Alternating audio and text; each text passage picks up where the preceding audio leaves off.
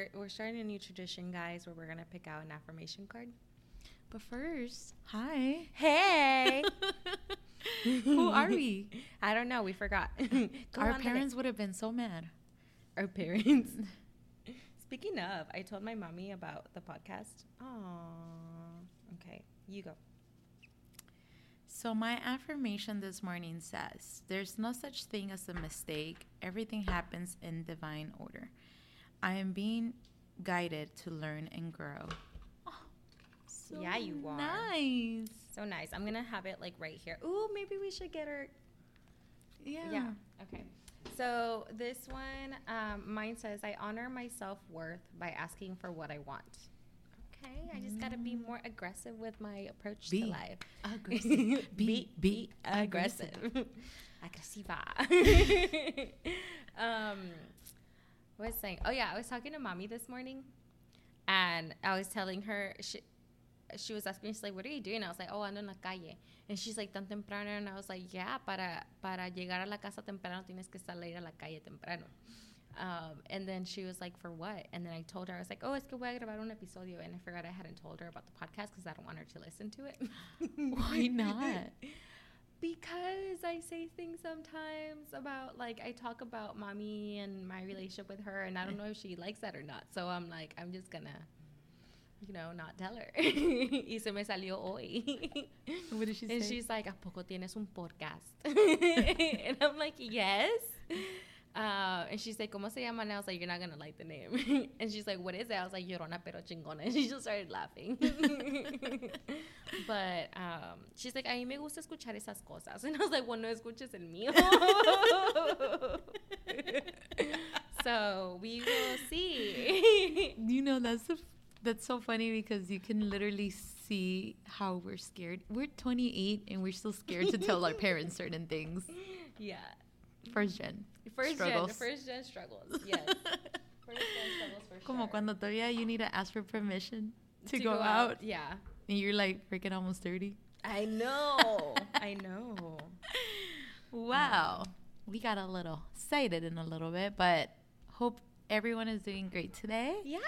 Um, today we have our very special guest. We do.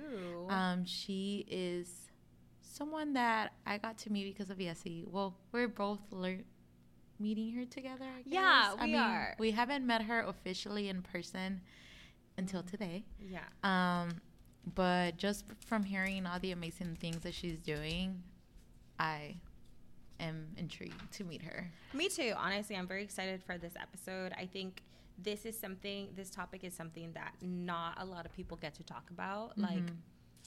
because so the person that we are going to be talking about like the topic today is about like trauma and just like it, trauma with like immigrate immigrating here migrating here and what that causes for everyone right? And so we're really going to want to dive deep into that and i think like i said like it's not talked about a lot.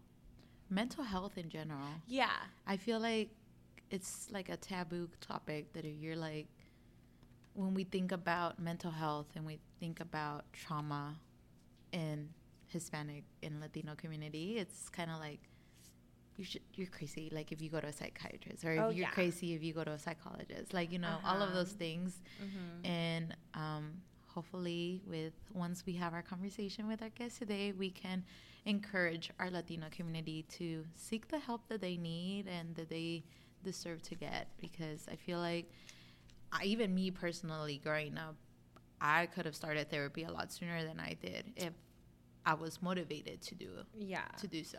yeah i mean like thinking back on like growing up i was like i was definitely depressed in middle school and high school Mhm. i could have used a therapist then too Mm-hmm. but you know things happen for a reason um, Definitely. maybe that wouldn't have gotten me to be a therapist now so i'm grateful that things happened the way they did but anyways how are you doing really good. I really like this affirmation. uh-huh I feel like we should start doing this more i'm often. excited yeah Um, i'm down for that to do like a little affirmation before we start our episodes to get our motivation going. yeah i Yeah. think so too hondo do you want to pick one El que no quiere salir en la. He's camera shy, our producer. A ver, enseña. Do you want us to read it for you? No, it says, I release my need to be right. I am defenseless and helpless. There. Ooh. So, so the universe is telling Hando to, you need to chill the fuck out. You're not right all the time. okay, producer, we get it. Just kidding. Just kidding. but what about you? How are you?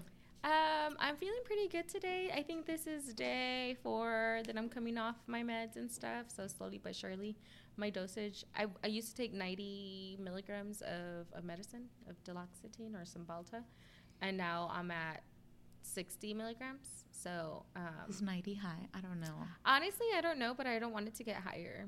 Yeah.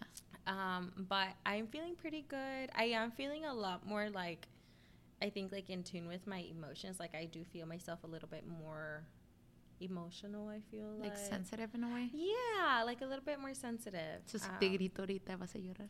yes, but Okay. like I like the dream that I had this morning. I'm not gonna talk about it because I'm not gonna put that out in the universe anymore. Um, I, I woke up and I was crying. So uh, yeah, no, I don't know. So you're a sensitive bitch right now.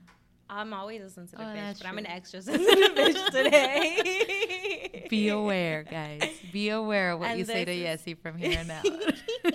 Be nice to me. Um, but I think that like, yeah, I, I think that like this is good. Like I need to learn to be okay with just like my raw um, nervous system and stuff. So yeah, but I feel really good. Um, I've been learning a lot of things these past week weeks. I finished two trainings that I've been putting on hold for a long time. Mhm. And then I went to a training yesterday. And then when I got home, I was like, I need to learn more. So I started reading a book on Sandtray therapy. So I'm excited to learn more about that. Mm. Maybe we could have an episode where you tell us a little bit more of your role because I feel like play therapy is something very important, especially Yeah. for families out there who, I mean, don't Yeah. really know what play therapy is. Yeah. And now, and now I'm nervous. She talks every day now. yeah, I mean, I think that would be a good episode Mhm. to have. I don't know if like people have questions or, especially like, um, like if you have children and you're like debating whether a child should have a therapist or not, like talking about that, I think is really important because it doesn't hurt to have someone to talk to. Is what I always say. Yeah, So- especially no matter the age. Kids go through a lot of stuff too, not only us as adults. Yeah.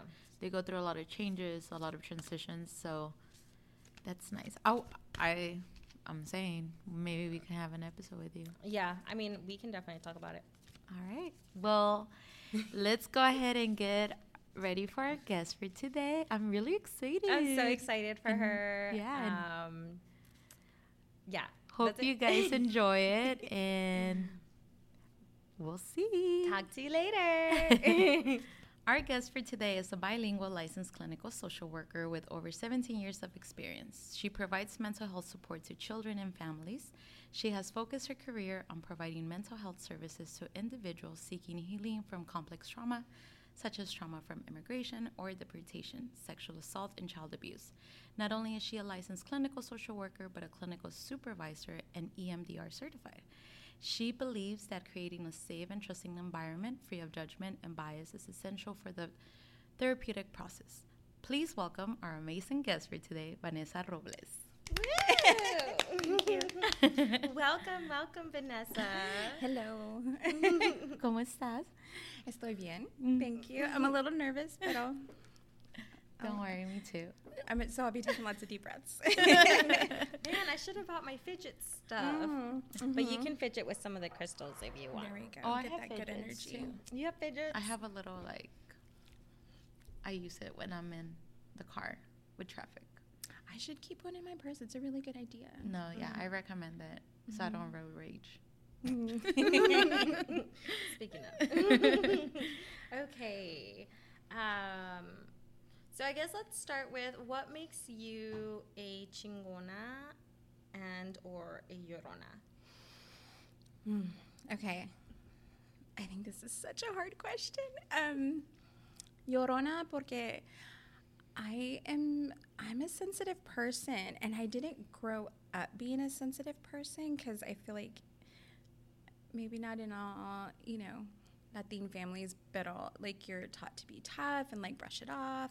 And so that was definitely not me. But then once I became an adult, it's like I cry at the silliest stuff.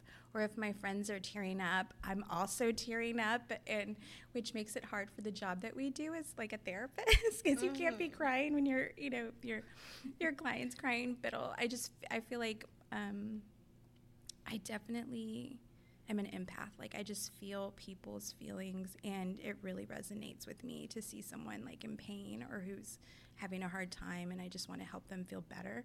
So that's definitely my llorona piece. Um, chingona. I only because I feel like it's braggy that I feel weird talking about it, but I think we should also like love and support ourselves. So I'm gonna try to get past that. Um, but growing up where you are without and you don't have much and then being able to like i have a career i have a place to live i'm getting my doctorate i'm doing really well in these things i think the chingona part is like overcoming and and being the success story that your ancestors wanted you to be Mm-hmm. Yeah. I love that. Me Yeah. too. Yeah. Very deep. Can you tell we're therapists? Yeah. no, yeah, I, I I agree with that. I think like I think for a long time it's really it's really hard to be like, oh yeah, I did this, I did that. I'm getting my Mhm. doctorates, I, I got my masters, and really like feel like super proud of it. yeah Cause I don't know if this if you guys resonate with this, but I'm just like that's just something I needed to do. That's Yeah. another thing that I kind of like. I set a goal to do it, but like no matter what happened, I needed to do it. So it doesn't. I don't know about you guys, but for me, it it, it um not that it isn't an accomplishment, but it doesn't feel like like it was something that was um not that it was so out of reach, but I don't know how to explain it. Like it was just a given that I, I don't know how I was gonna do it, but I needed to do it. You Mhm, know, so mhm. it doesn't feel like this big achievement even though it absolutely is Yeah, Mhm. Yeah. definitely. Mhm. And I feel like it takes me back in one of our previous episodes. I whenever I was saying, I only have my bachelor's degree, and a friend reached out and she was like, "Girl, don't say you have a just." bachelor's degree yeah, that's she, amazing she was like, "Don't say that Mhm. you just got a bachelor's degree. Like that's amazing. You know how many people out there mm-hmm. ha- can't make it that long." Mhm. And it made me really think about it. I'm like, I need to be proud of what I have accomplished. Yeah. that definitely Yeah. makes you Yeah. chingona. well, and if we're not our own cheerleaders, then who's going to be? Like, yes, you might have like people in your corner, like your raza, your people, your family, but if you don't have that for yourself, then you're never really going to believe it. It makes it. It makes those successes feel less like successes, even though they are. Mhm. And so I know that's something that I struggle with too, where Yeah. I still feel very timid about like, oh, I don't want to talk about that because I don't want to seem like soy chocante or something like that. And Because we gotta Yeah. be humble. Mhm. Yeah. we gotta be humble. Yes. yeah. Well, um, ¿de dónde vienes? ¿Cuáles son tus raíces, Vanessa?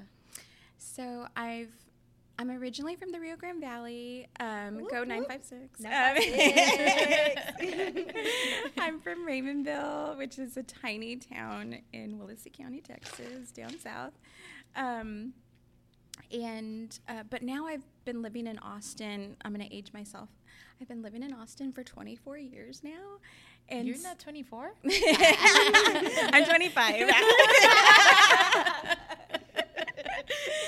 um, but um, so I so I definitely don't call myself an Austinite because uh, you have to be born and you know raised here to claim that. But I now I've lived here longer than I lived back home, and so it's but that's still home. Like Yeah. you know, even though I've been here for so long, and I definitely feel like Austin is also my home.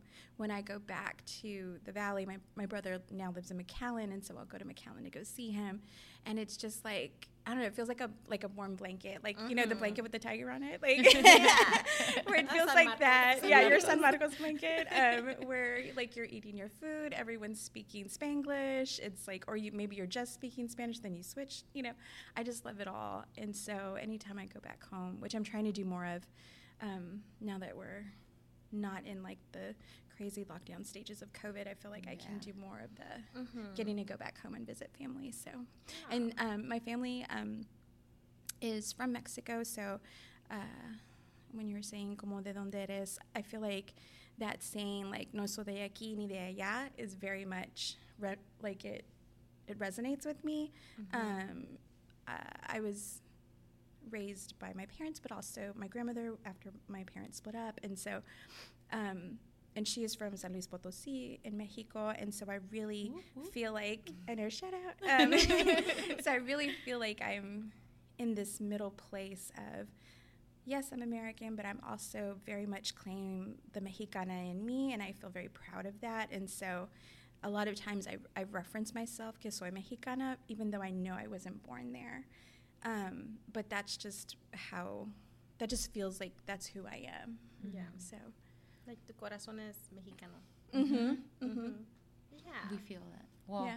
yes, he's the only Mexican here, I guess you can say, but I still That's feel. not true. We're all Yeah. Mexican. But like born, like born, born Yeah. in Mexico. Yeah. So, um, how was college for you? Where did you go? And, like, how was it for you being first generation, um, going to college, Mhm. um, and being a Mexican and also a woman? How was that for Hmm. you? complicated. Um, so yeah, being a first gen college student and moving to a city, being from like a little pueblito, because Raymondville is small, y'all. Like it wasn't even nine thousand people before I left. Now they've like broken the nine thousand mark. Woo! Ooh. Um, Making babies. I know. so I mean, it was just such a small town, and then trying to navigate everything that you have to do just to get into college. Like I shout out to my senior counselor, Mrs. Bedoya, who uh, she was such a blessing in my life because, and I've messaged her on Facebook since um, because I wanted her to know like you were such an important part of this journey of where I am Mhm. now, because. Um, I feel all emotional about it um, because she saw something in me and she got me waivers to be able to like apply for UT to get into UT. She got me um, waivers to be able to take my SATs, like um, to be able to take my AP exams, like other waivers, like all these things that like we couldn't afford it, but but without those things, like I I wouldn't have gone to UT. I wouldn't have known what to do, and then Mhm. trying to navigate as a first gen what do you write in a college essay? Like, Yeah. um, what do they want to know? Like, I see the questions and I think I'm a decent writer, but I don't really, I don't really know what they're looking for. Um, not having someone who's like done these things before you to tell you, oh, Mija, here's what you need to do. Um, filling out financial aid applications. Oof, oh my yeah. gosh, that is just so Mhm. complicated. And so, I would. Um, like my counselor, she helped me a lot in like, here's what you need, here's what you ask your mom for, and so I'd be going and like, mom, I need your like your your paycheck stubs, and I or I need this to so that way I can um, get this waiver, so that way I can do this, and um, and then she also connected me with like, you would qualify for this scholarship, or you could apply for this, and so I was super blessed in that there was someone in my corner who saw the potential in me and was like, I'm going to help lift you up so you can Mhm. Live live up to your potential but not everyone has that. Mhm. and like even i have an older brother like even us talking about our different experiences he didn't have that. And so um, even though he was already at ut before i got there like he had no one who was helping him get all of those things and it was him having to figure out completely by himself. And so he struggled more so than i did um, in that way. And i'm just so thankful um, for mrs bedoya thank you um, Everyone needs a Mrs. Bedoya. Yes. It's, it brings you back to those teachers, Mhm. people in your life who have a huge impact on who you are today. Because I have a couple of those too, Mhm. who motivate you that you can do more. yes Just not because like, like I I can relate with you so much. I did everything, FAFSA, everything on my own, Mhm. and I had to figure it out. And it was Mhm. trial and error. Like there were so many things that I did wrong, and I was Mhm. just like, oh my god, like yeah submitting it late or not submitting it right, and like Mhm. going back and figuring it out is hard. yeah It is really hard. Well, and some of the deadlines, because now I'm back in grad school, and so I'm applying for financial aid again, and s- like I missed one of the deadlines because I didn't realize how early you have to turn it in because it had been so long between when I was last in school and, and being back in school um, at 25 years old. Um, um, Wow. no, hombre. but it was just like such a uh, such a struggle again, where it was just a like, almost like a trigger, like a you know a reminder of like, oh my god, yeah, I'm doing this by myself again, even though I've done it before. There's been such a gap between when I filled out a FAFSA FAFSA form when it was paper and now doing it online. Um, like there were just so many things and then me applying where it's like no i don't need parent information because i'm a full grown adult and so this is all of my information and where is this? And um, but yeah not having someone there to to tell you exactly what to do or to sit with you and be like okay mija here's what we're going to do. Today we're going to fill this out because this is due on this date.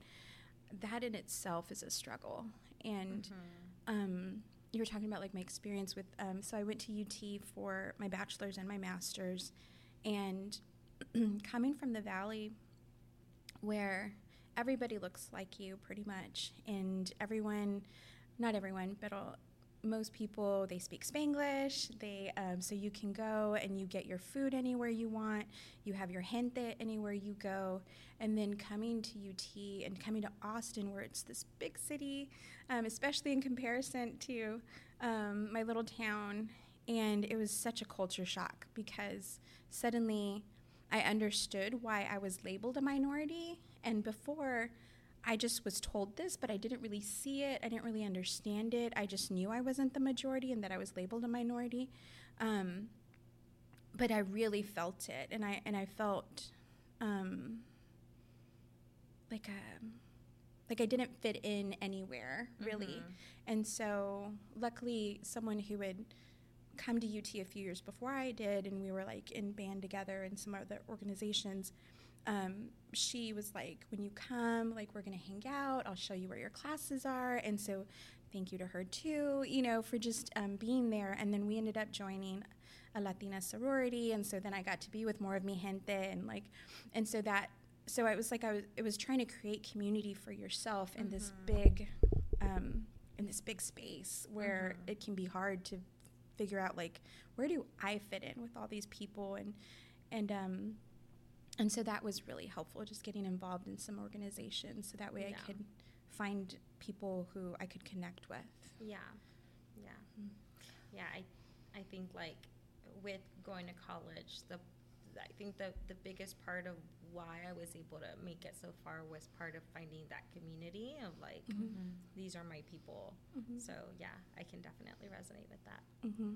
Yeah, and I feel like Austin, I grew up here, but I feel like as the years are going, it's getting a little bit more diverse Mm-hmm. than Yes. I, I think so, right? Like, I feel Mhm. like UT is a very big university that has so many students of not only like Americans, but al- also Mhm. from other countries and stuff. So, but everybody is trying to figure it out. Yeah. Like it's like everybody's on their own kind of thing, Mhm. unless it's kind of like look for your people out there. Mhm. They're not gonna come and look for you. Yes. It's Mhm. kind of one of those things. But yeah. Mm-hmm. um, but yeah, thank you for sharing that. Yeah. And you're mentioning that you're getting your doctorate. Are you getting it here also at UT or? Um, No, so I'm getting my doctorate through the University of Pennsylvania. They have um, like a hybrid program where you do you go and you get to meet your professors and you have like this immersive um, time where you're on campus and then then you do your classes vir- like live virtually in the evening. So it's a program that's made for people who still want to work full time, but you want to get your doctorate because you're insane and you think that's possible because it's really hard. Um, but um, and so uh, and so that's the program that I'm doing. And so I'm in my supposed to be last year. We'll see if I finish my dissertation. Um, I'm in my dissertation year right now, and so classes are done. I'm just doing. Um, like once a month, we do uh, dissertation workshops just so we can make sure like we're on on target and, and getting to learn about like the different things we should be including and, and all that. That's Definitely. amazing. Mm-hmm. Yeah. That's so amazing. I'm, like, rooting for you. Oh, Me thank you. I want an update for the graduation. Yes. we'll be there Yes. cheering for you. there goes that chingona. Yeah. well, I feel like that merges our next question. Yeah. We talked a little bit about dissertation and you're can you tell our listeners and viewers what do you do? What do you do for a living? What's your Mm. career? Yeah. So I my nine to five is I coordinate social work services for a school district in the area, and um, so I have I'm part of a team and we serve all the families within our district, um, and so that includes. Um, the McKinney-Vento, which is for displaced and, and unhoused families. It includes foster care students. It includes pregnancy-related services, basic needs services, and then also mental health. And so um, my team does so much, but so much good. And I'm fortunate that I get to kind of lead that team. Um, and then outside of that, I have a small private practice um, where I, I only have one client um, right now. I had a few, and it was like with the with my program, it was a little too much, and so I have one client, and then I also supervise through my private practice as well for those um, social workers who are, have their LMSW and they want to get their clinical licensure, um, and so I do that through my private practice. Mm. Mm-hmm. It's amazing. I'm like, Yeah. ooh. yeah, that McKinney Vento is a hard one. Mhm. For those of you guys that don't know, McKinney Vento is a law um, Yes. that we have and in Texas and in the U.S. and it's for families who are homeless that provides rights to Mhm. children and the families of the school districts to be Mhm. able to attend school and have that consistency with them with that school. Um, and I only know this because I was a McKinney Vento social worker a Ah. couple years ago. Yes. Um, so, and it, it was it's a lot of case Mhm. management and stuff like that. Um, but that's that's a lot of work. It is You a lot. Of, that alone your- is a lot. hmm You guys have your hands very full. Mhm. Yeah. Yeah, that's a lot of grants to kind of keep up to date with. Yes. Yeah. I like yeah. Yesterday I was in a meeting for most of the day just for um, learning about like foster care students and the opportunities that they have post graduation. Mm-hmm. And um, because foster care is a new area for me, where when I did school social work before this, um, that wasn't under our, our responsibilities. It was strictly mental health. And so, so one of the things that I love about this position that I'm in now is that I'm growing professionally. And Mhm. sometimes, um, I know for myself before, I was feeling kind of stagnant and I liked my job. I was I felt like I was strong at it, but I wanted to be challenged in a different way and flex some different muscles. Um, and so that's where I moved into like this coordinator position, and um, and I love that I'm learning so much, Mhm. um, and because it's only going to increase my ability to like help children, to help families in the future, and even through my private practice, if I ever Yeah. decide to grow that more. Yeah, and it, and it seems as, it seems like a lot of this work that you're doing is very trauma focused. Yes. So how did you kind of fall, um, not Mm. fall into it, but kind of find yourself in the trauma world? Mm-hmm. That's trauma has always been a big interest of mine. Um, growing up back home, where there in the Rio Grande Valley, at least at the time, and I, I think it is definitely better now than you know when I lived down there. There were so few resources when it came to mental health needs for either children or adults. There was like acute care needs, like like mental health hospitals and things of that nature, but you really didn't hear about anyone getting counseling or therapy or anything like that. And so when I was younger, um, there were there were a few things that happened in my life where I, I really needed that support for myself and it wasn't available. And I think it really could have changed um, who I am right now and being a less anxious person had those things been addressed, you know, in real time. Mhm. Um, and maybe I'd have better like coping skills and and and things that I could have used along the way. Um, and thankfully, like you know, as an adult, I've engaged in my own therapy, and so I've gotten to such a better place. But it was a struggle for a while, and and it's interesting how like younger me, um, I just from my own experience, I was like, I want to help young people who are struggling with the same things and I don't want them to feel alone. I want them to feel like they have someone there and I want them to have someone that looks like them and speaks like them too because especially moving here to Austin what I notice even now but even more so when I started out in the field is that there are so few bilingual mental health um, therapists or clinicians. And and so for myself going to conferences I, I really focused my energy on I want to help the toughest population because I'm bilingual. This is a service I can prov- a higher level service I can provide to mi gente, and so I wanted to do that, and so I really focused a lot on that. But I would go to conferences and trainings and things, and I'd be having people ask me as soon as they knew I was bilingual. They were like, "Are you looking for a job? Oh, we're hiring. We're hiring for this. What do you make now? We could pay more." Like it was insane how often that would happen, and I never jumped around because of that because I enjoyed the work I was doing, but that's that just shows the level of need that's out there for people who are bilingual and really trauma focused. Yeah. Um, and part of me doing like the EMDR training and then getting certified was that that's such a high level of, of service that you can provide that Mhm. really helps profoundly when it comes to trauma and like really reducing those symptoms like reoccurring. And um, and so I did my training. You do part of it with the way I did it is you do part of it in English, like the kind of like the research content part, and then when you're doing the practicum piece, I did it all in Spanish. oh, you can do that. hmm Okay. And that was to make sure, I was like, I know I could do it in English for sure, but let me try to do it in Spanish while I'm training because, or else I'll be too scared to try to do it um, Mhm. otherwise. And there were some people at the training when they originally had asked, like, who's going to need, you know, the Spanish practicum piece. There were a lot more people that raised their hand than when we actually went into it. And I think some people felt timid about their level of Spanish. And that's something that I also have struggled with too, where I'm like, well, I grew up speaking both language, but am I really bilingual? And I am, but um, but I even feel that sometimes because there's a lot of like clinical jargon, academic jargon that gets used, where in some of those spaces, I don't feel like I'm adequate, even though I am. Mm-hmm. I feel that. I feel Mhm. that too. Yeah. Yeah. yeah. I mean, even just like the concept of translating.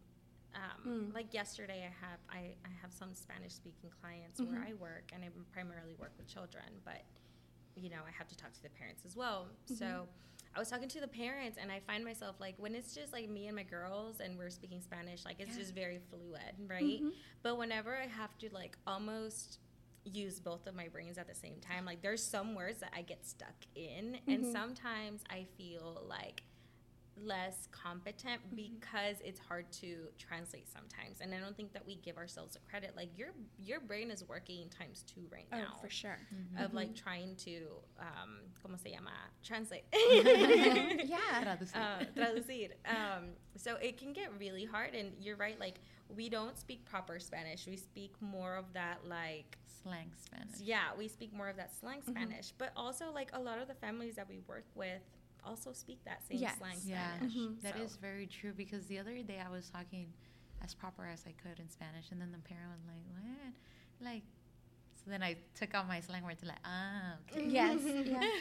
yes. When I think it makes families feel more comfortable, right? Because it's like, oh, you speak like I do. You're Mhm. um, because I feel like in our in the mental health world or in you know if there's a power differential or there's a feeling of that then that makes people kind of more timid kind of cower yeah where i want to close it i want to close up a bit and so if i'm just speaking like i would with my family like um being normal and not trying to be like all stuffy and like aquí soy and like whatever um it just it, it helps break down some of those barriers like Mhm. we're all we're all in this together this is a team effort we're working together to try Yeah. and help your your kiddo Yeah, but it's it's really hard to try to explain those Mhm. like diagnosis and Mhm. like the tests or the assessment cuestionarios and like what they're Mhm. for and and things like that or like even trying to explain symptoms like Mhm. that can be very difficult to Yes. do in you know in Spanish when you don't have the words to Mhm. explain them.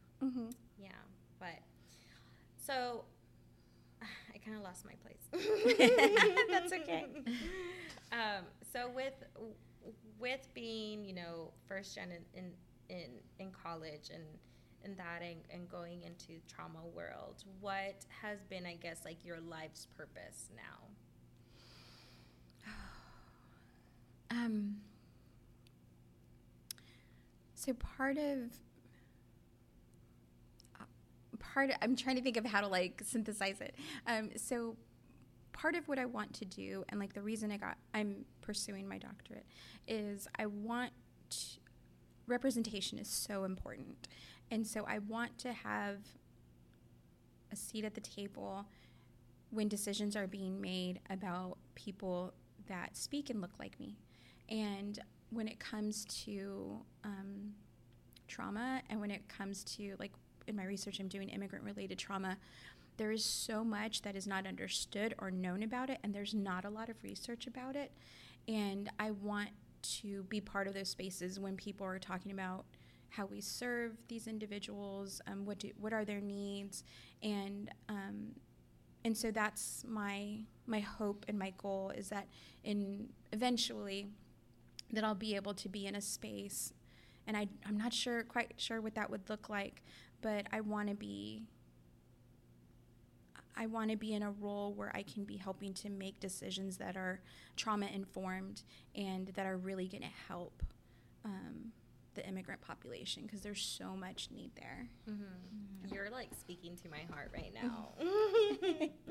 um, so I, I guess like what have what have what are your findings right now based on the research that you've made? How has what kind of Mm-hmm. trauma are immigrants experiencing when they come to the U.S.?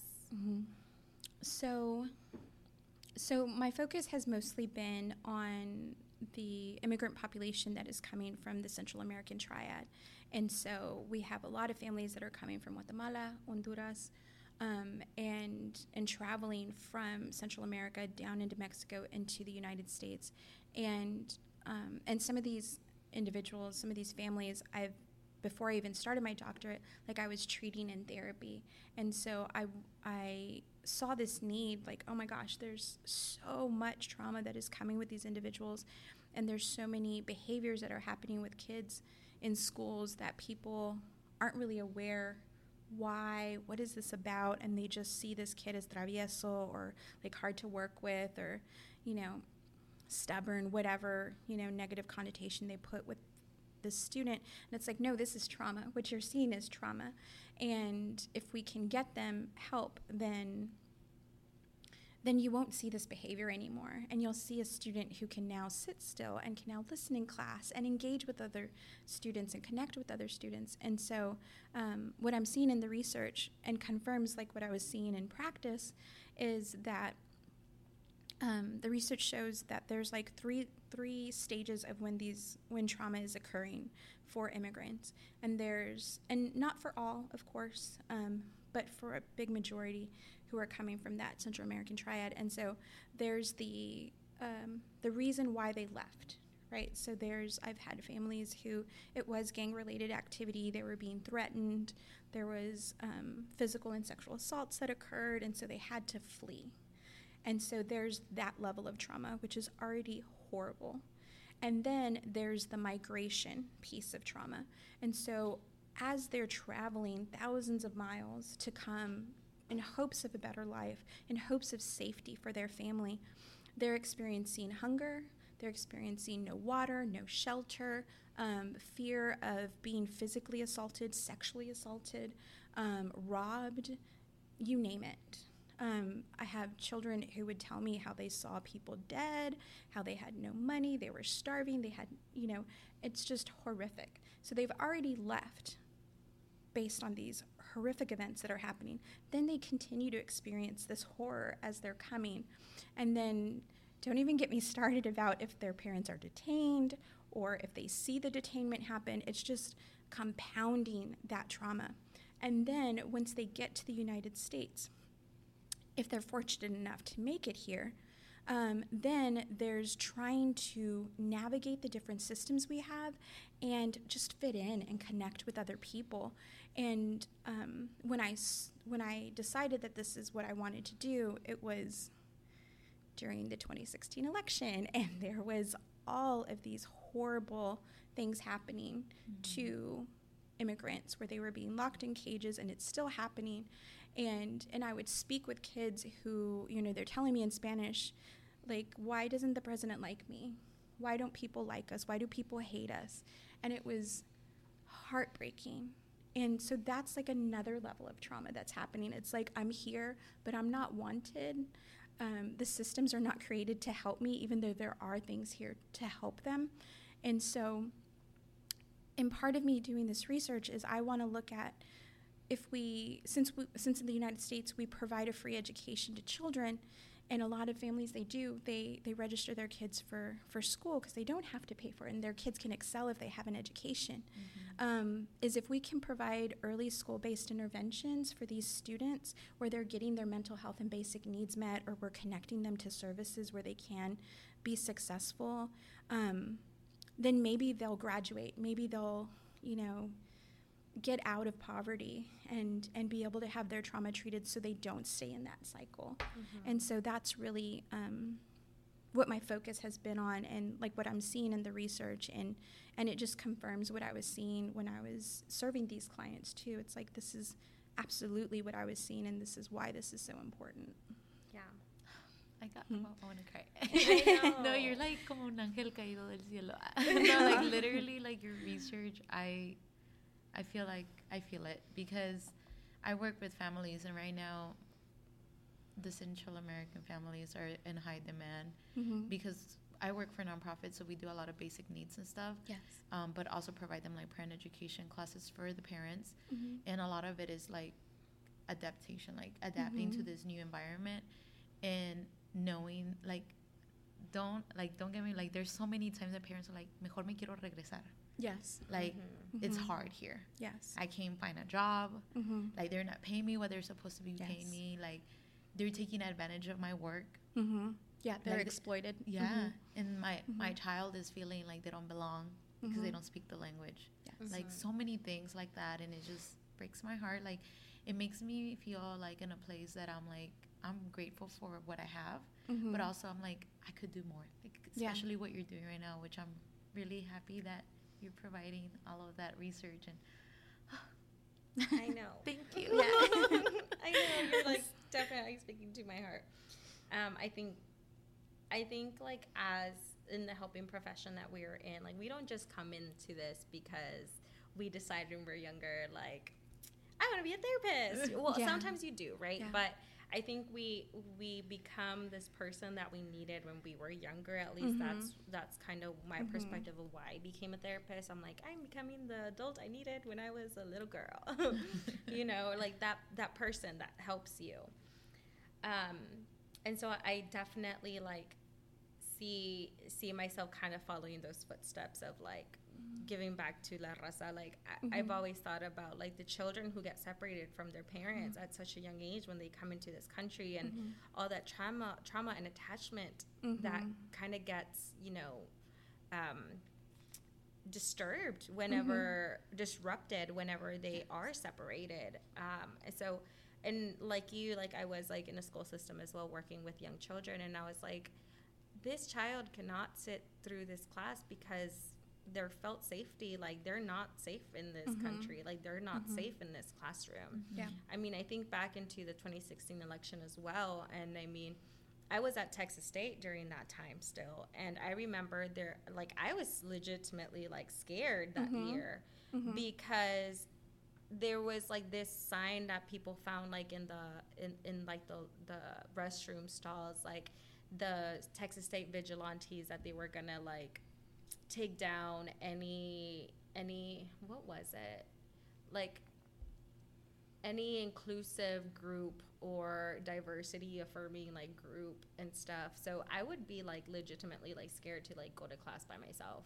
Mhm. because you know there was so much hate in the country well more open hate in the country during that time. Yeah. yeah. Well, and I know for myself,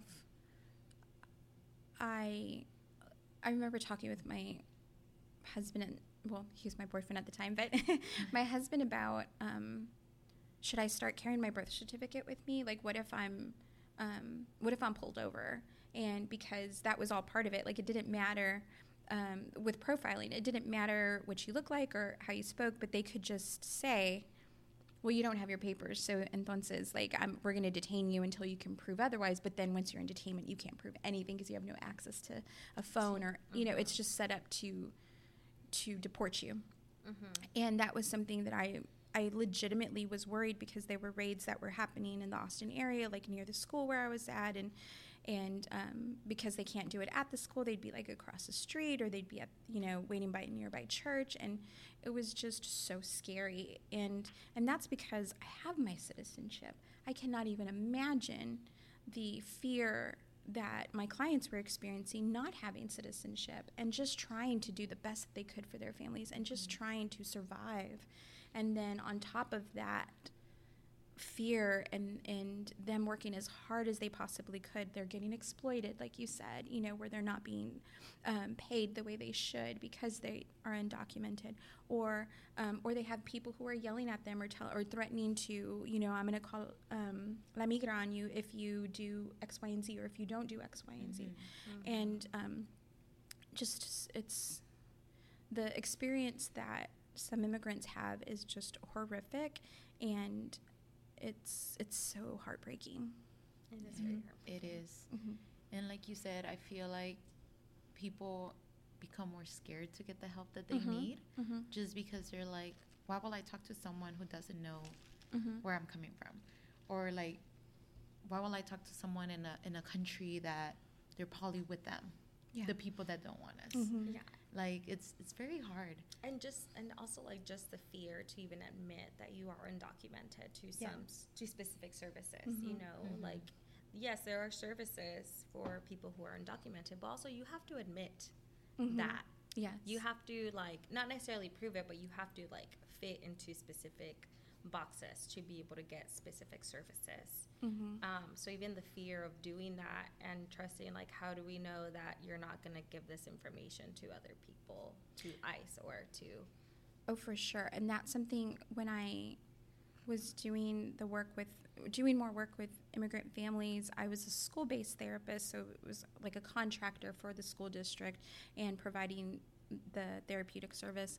And uh, so I'd, I'd need to bring in families to do um, the interview so I could get like the social history and all of that for a student. And because I was bilingual, I s- mostly served um, immigrant families who were Spanish dominant. And I, I would know that someone didn't feel comfortable telling me their story because they were worried about me, you know, possibly reporting them. So that just became part of what I would say immediately at the beginning. Like, I am not required to report anything regarding citizenship status. The only reason I am going to ask you these questions um, is because it can help me know what your child has experienced so I can serve them better as best as I can. And I was like, you can share as much or as little as you want to with me, but just know the more information you share, the, the better picture I can get of how I can help your child. I was like, but otherwise, like, I'm not going to report anything to anybody. Yeah Um, and sometimes you would see parents be like, okay, and then they would start telling me their, you know, their history or their story or how they their journey to the United States, but it it needed to be explicitly said every time, so they just Mhm. understood like I am, I, yeah, your citizen sh- status does not affect the service you get. I'm not telling anybody about it. Mm-hmm. Yeah. So in in while you were speaking, you said that there isn't a lot of research done on the trauma that Mhm. immigrants, you know, experience and is piled up on top of, of them. But um, what kind of things have you seen in the children that you work with and in the families that you work with that they struggle the most with here? Um, and I guess the gaps in services that are provided for those Mhm. families. what I see is just untreated trauma. So for children, what I've mostly seen is there is trauma related to witnessing something. So it's either them witnessing what occurred in their home country and made them had to flee, or Mhm. it's them witnessing a parent getting detained, or I had a student who parent was pulled over for something I don't remember what, and then detained because then they found out they they were um, undocumented. And so there's those experiences where, because there's not a way that we find out that social history when they come into school, um, we just don't know. And then later, I would get um, like a referral for a student to see me because they're struggling in class. They're, you know, maybe they're being mean to other students or they're just not paying attention, whatever the reason was. Um, then once I had them with me and we were able to talk, and you know, after a couple of sessions of just establishing rapport in a relationship, students would open up about, well, here's what I'm worried about. Here's what I can't stop thinking about. It's like, well, of course you can't focus in school if all you're thinking about is when is my dad going to be released. So I guess like the primary ident- identificators for a child who is an immigrant who has experienced trauma to even receive therapeutic services is through the school and based on behaviors. Mm-hmm. So I guess in a sense, there is also those kids that don't display those Yes. aggressive behaviors or disruptive behaviors Mhm. in the schools that kind of go unseen Absolutely. Mhm. without without services, without dealing with all that trauma. hmm And that's where like that psychoeducational piece I think is so important. So like I um, I would speak with my teachers who taught the the bilingual classes who maybe they had more of our immigrant students or first gen students in their classroom. And so it'd be like if you see someone who's really withdrawn if you see someone who's not engaging if you see da da da da because here's what might be happening.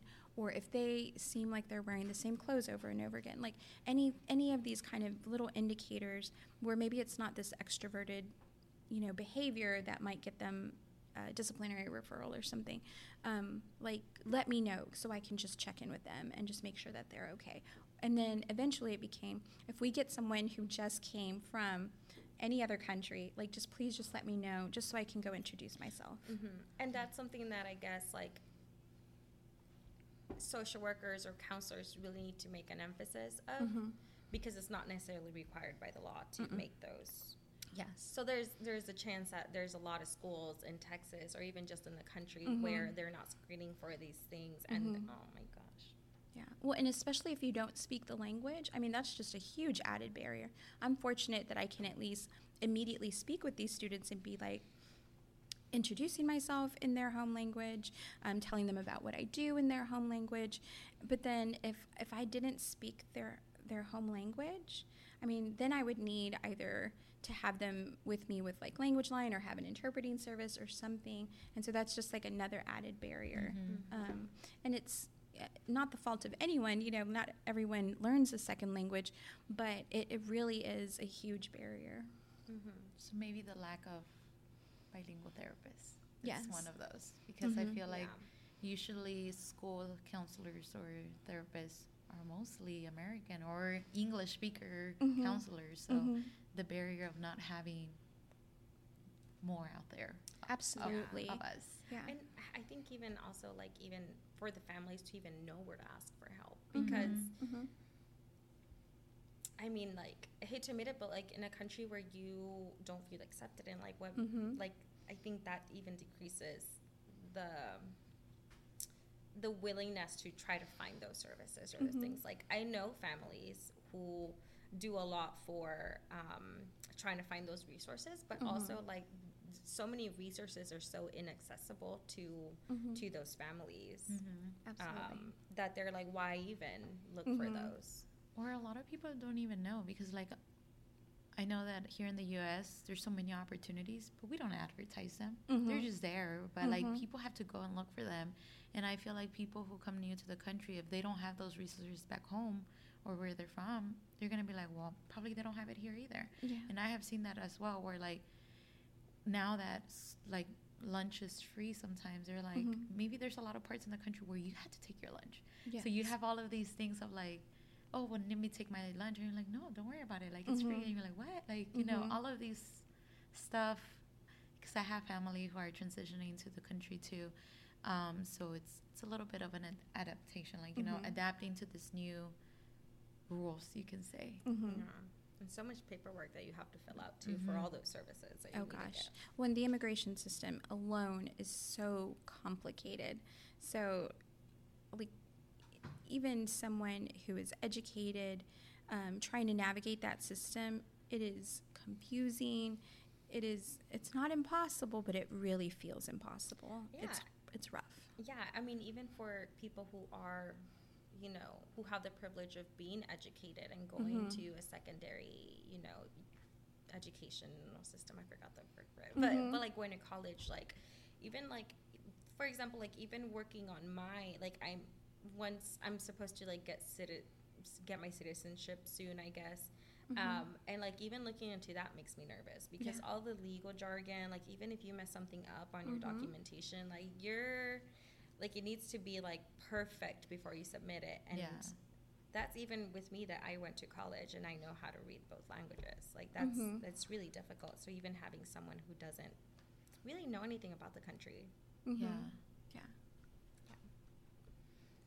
I was just gonna say, uh, I was thinking about how you were talking about the school services that you provide.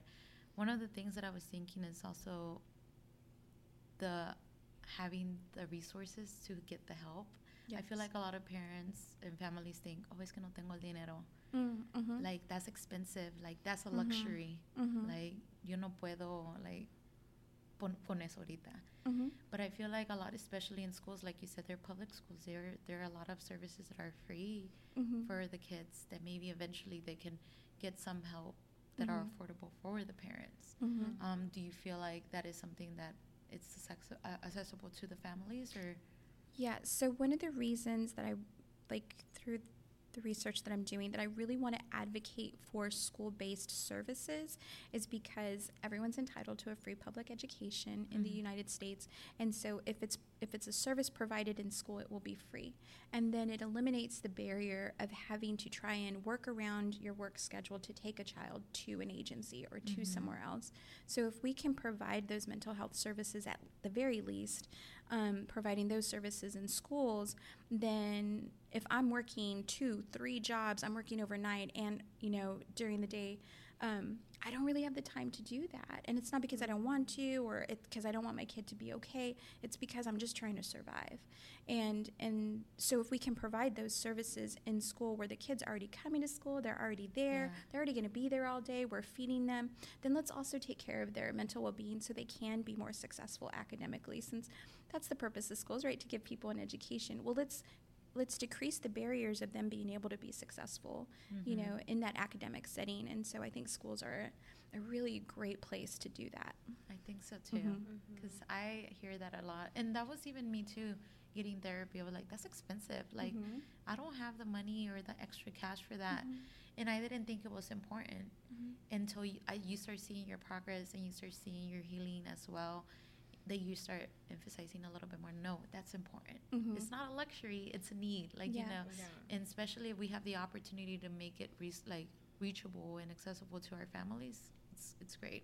Yeah. I'm Mhm. happy to hear that we have it out there and maybe like not advertise it, but let our families know out there. Hey, like Mhm.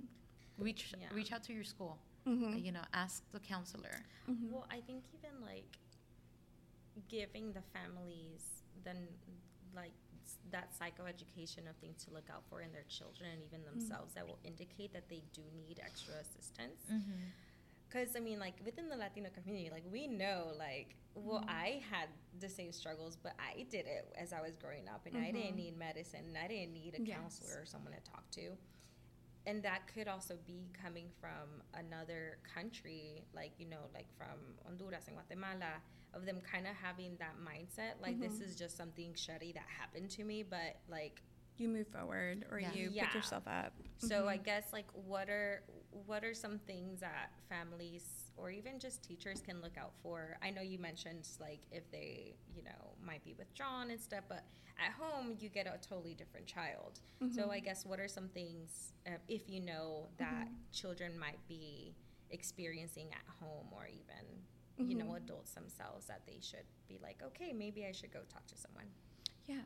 Um, so if you look at like your daily kind of activities and way of just being, um, so if I'm if people are having a hard time connecting with others, um, that can be an indicator that something's wrong because there's something that is making that person feel either that I can't trust to connect with someone or or I'm incapable of doing it for whatever reason. Um, so that would be an indicator. Um, changes in eating and sleeping are always big red flags if someone something's happening.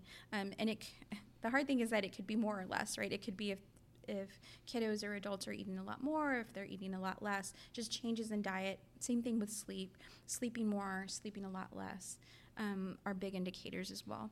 Um, not enjoying the things that the kiddo typically enjoys would also be a, a big indicator. Like something's going on, we should probably ta have a conversation either with your pediatrician or a mental health provider um, because once we start not taking joy in the things that we normally do enjoy, um, it's a it's a big indicator like something's going on and we need to explore it.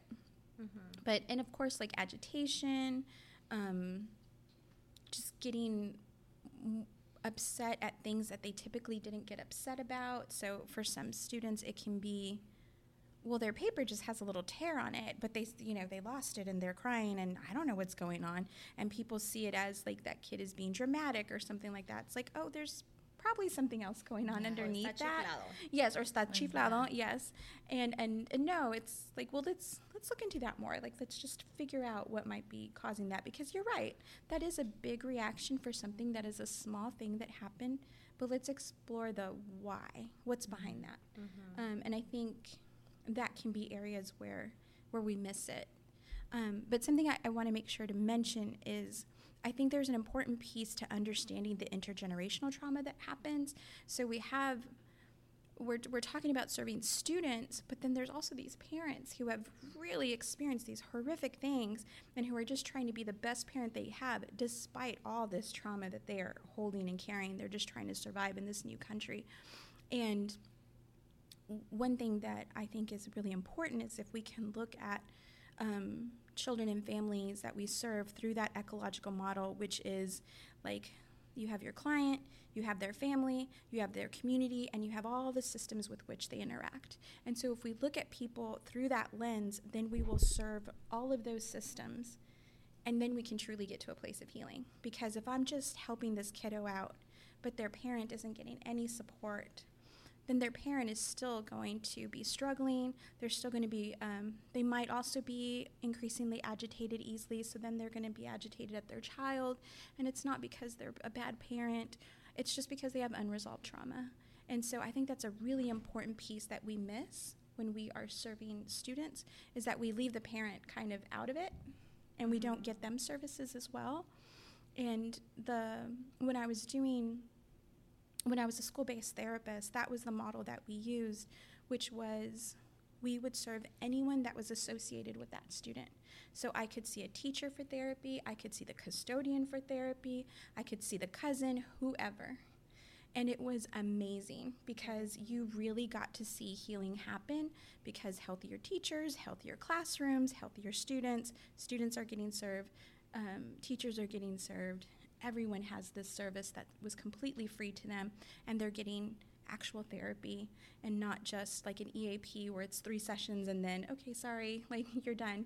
Um, but it was really treating like the root of what's going on. And that was such a beautiful model.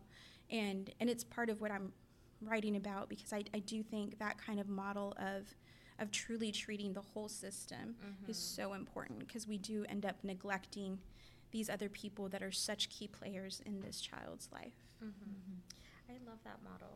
Me too. And I feel like it's you're completely right.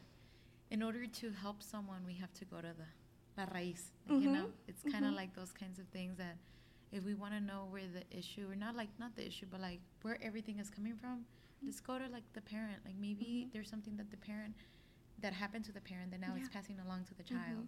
Mhm. So yeah, definitely. I think that's such beautiful work that you're doing, and that I think definitely needs a light to be put on. Mhm. And so, I'm I'm glad you're doing it. Thank you. I'm really glad you're doing it. I want you to ta give yourself a pat on the back every night, every morning A because hug. Give yourself a high Hug. five there 'cause you're doing great. And I want to be like you when I grow up. No, me well, um, what is one thing that, or maybe if you have more than one, um, that you, any advice for any other first gen, second gens, any other Latino community out there that is trying to meet. It's probably there. I want to be like Vanessa, but I don't know how to get there. Or like, what is Yeah. some advice that you give to those people out there, even ourselves? Oh goodness. Um, it's such a big question. It's a good question. Um, I'd say just believe in yourself, um, because the cards are stacked against us in being successful, and but we are we are strong people, and and really drawing from from the strength of our ancestors. Like when I, um, for example, when I uh, applied for this position, uh, imposter syndrome such a huge thing um, in my life, and I was like, ah, am I really qualified for this? I absolutely am, but but I just still had all those things in my head where it's like, oh, I don't know if I'll be good enough. I don't know, you know, doubting myself. And then I wrote a note to myself, and I had it next to me while I was interviewing because it was a Zoom interview, and I was like, I'm going to draw from the strength of my ancestors, and I just like would look at it, and I'm just like, okay, yeah, this is why I'm doing this, is so I can, you know, be successful and like I was saying earlier, be the dream that my ancestors had for me.